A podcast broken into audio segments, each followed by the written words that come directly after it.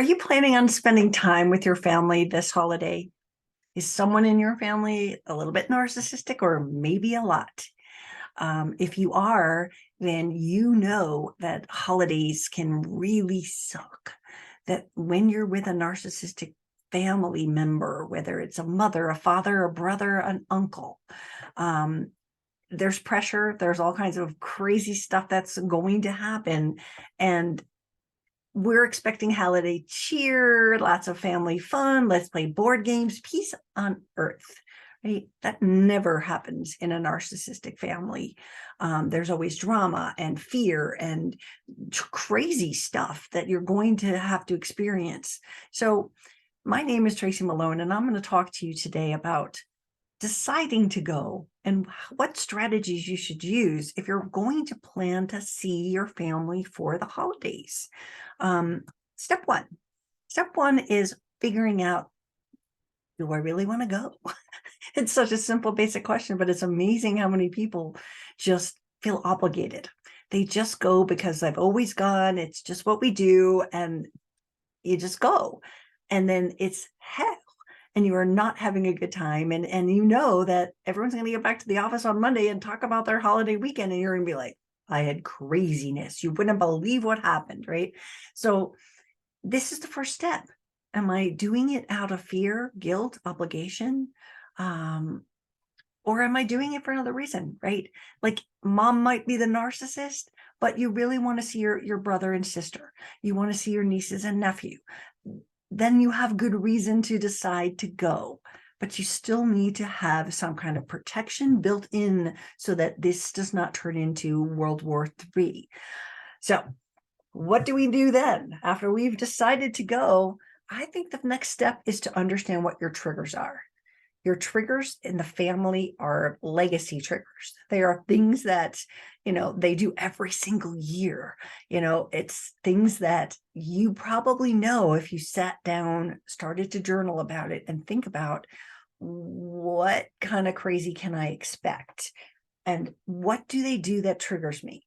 You know, these days I'll just use this. It's not nothing to do with the holidays, but politics is a huge trigger for families. If you have a different belief than, say, dad does, or your cousin or your uncle, um, and it's about politics, what about setting a boundary? You know, mom, I'd really love to come, but I know our uncle's coming and he tends to go on the politics and the whole rant. Can we make that like an unsafe topic, not allowed for the holiday, and just all agree that we will not bring any politics into the Christmas table. If you can set a boundary like that, that's removing one of your triggers, right? That's removing some of the crazy drama. Um, but it's a start. We just start with something. We start and decide that I don't want that because that never ends well. So, safe topics are part of that as well. The safe topics are just like we said, the triggers might be the connected to the safe topics, but you know, if you do not want to reveal anything, it's kind of like gray rock. Telling them things that you think that they would be interested in is one thing, right? We think that they'll care. And then when they don't, or they shut you down, then you feel terrible. So, do we need to tell them that you've got a new job or you've got this big project in the works? Decide on what information you want to give them, especially at a table, a, a dinner where you can be attacked or interrogated by other family members. So picking that out is going to start you. An escape plan is also really helpful. Mom, I'd love to come, but you know, I don't like to drive when it's too late. So how about I can stay you know, from noon till six, but then I want to get on the highway to avoid traffic, or I want to get on the highway to blank, right? You make the excuses and you set up that time boundary to say, this is all the time I have, because it sets it up and it moves things along because you're not going to be there. So, thinking about that and having the escape plan built in is really helpful. Do you guys know what protective contact is? This is when, let's say, you and your spouse are going to the family dinner, uh, and mom's the narc in this case. So don't ever leave me alone with mom, is what protective contact is. So whether it's your spouse who notices, oh, ooh, they're over there with mom. I better go interrupt.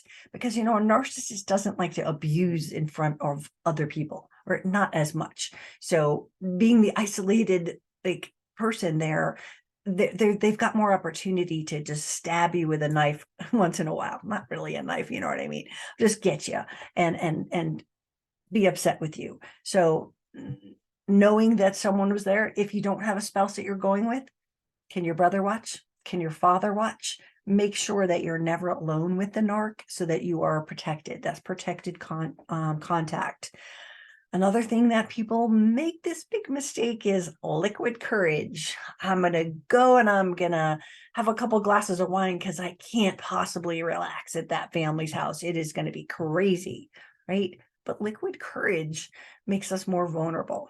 It makes us more sensitive. It makes us um, make decisions that we might not have made if we didn't have four glasses of wine. Um, just know what your limits are. It- you don't want to get too emotional. You don't want to get too wrangled into conversations that are dead end. You're going to lose in the family discussions. Liquor and alcohol is going to make that vulnerability come out. Then and we go back to setting, um, you know, your own boundaries. Again, we talked about the boundary of the topics but and the topic the, the boundary of time i'm only going to be there till six. But what other boundaries could you possibly set? These are off limit topics is a boundary. This is um you know i, I don't want to be sitting next to my crazy brother or mom i really want to be at the other side of the table from dad. Whatever it is you set the boundaries so that you have a better chance of making it through those are the, the keys to this, right? And gray rocking the information that you give them is another vital part.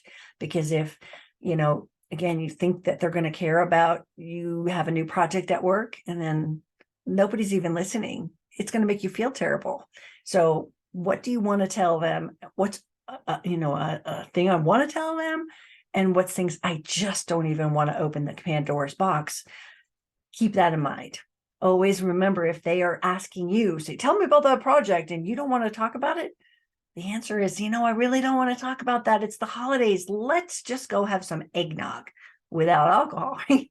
um, change the subject and and don't engage in a conversation that you already put on your list that isn't safe. I don't want to talk about that this is in your head. It's not that you present it to mom before you come, but it is something that if we have these steps, we are going to be safer and it's going to be more successful.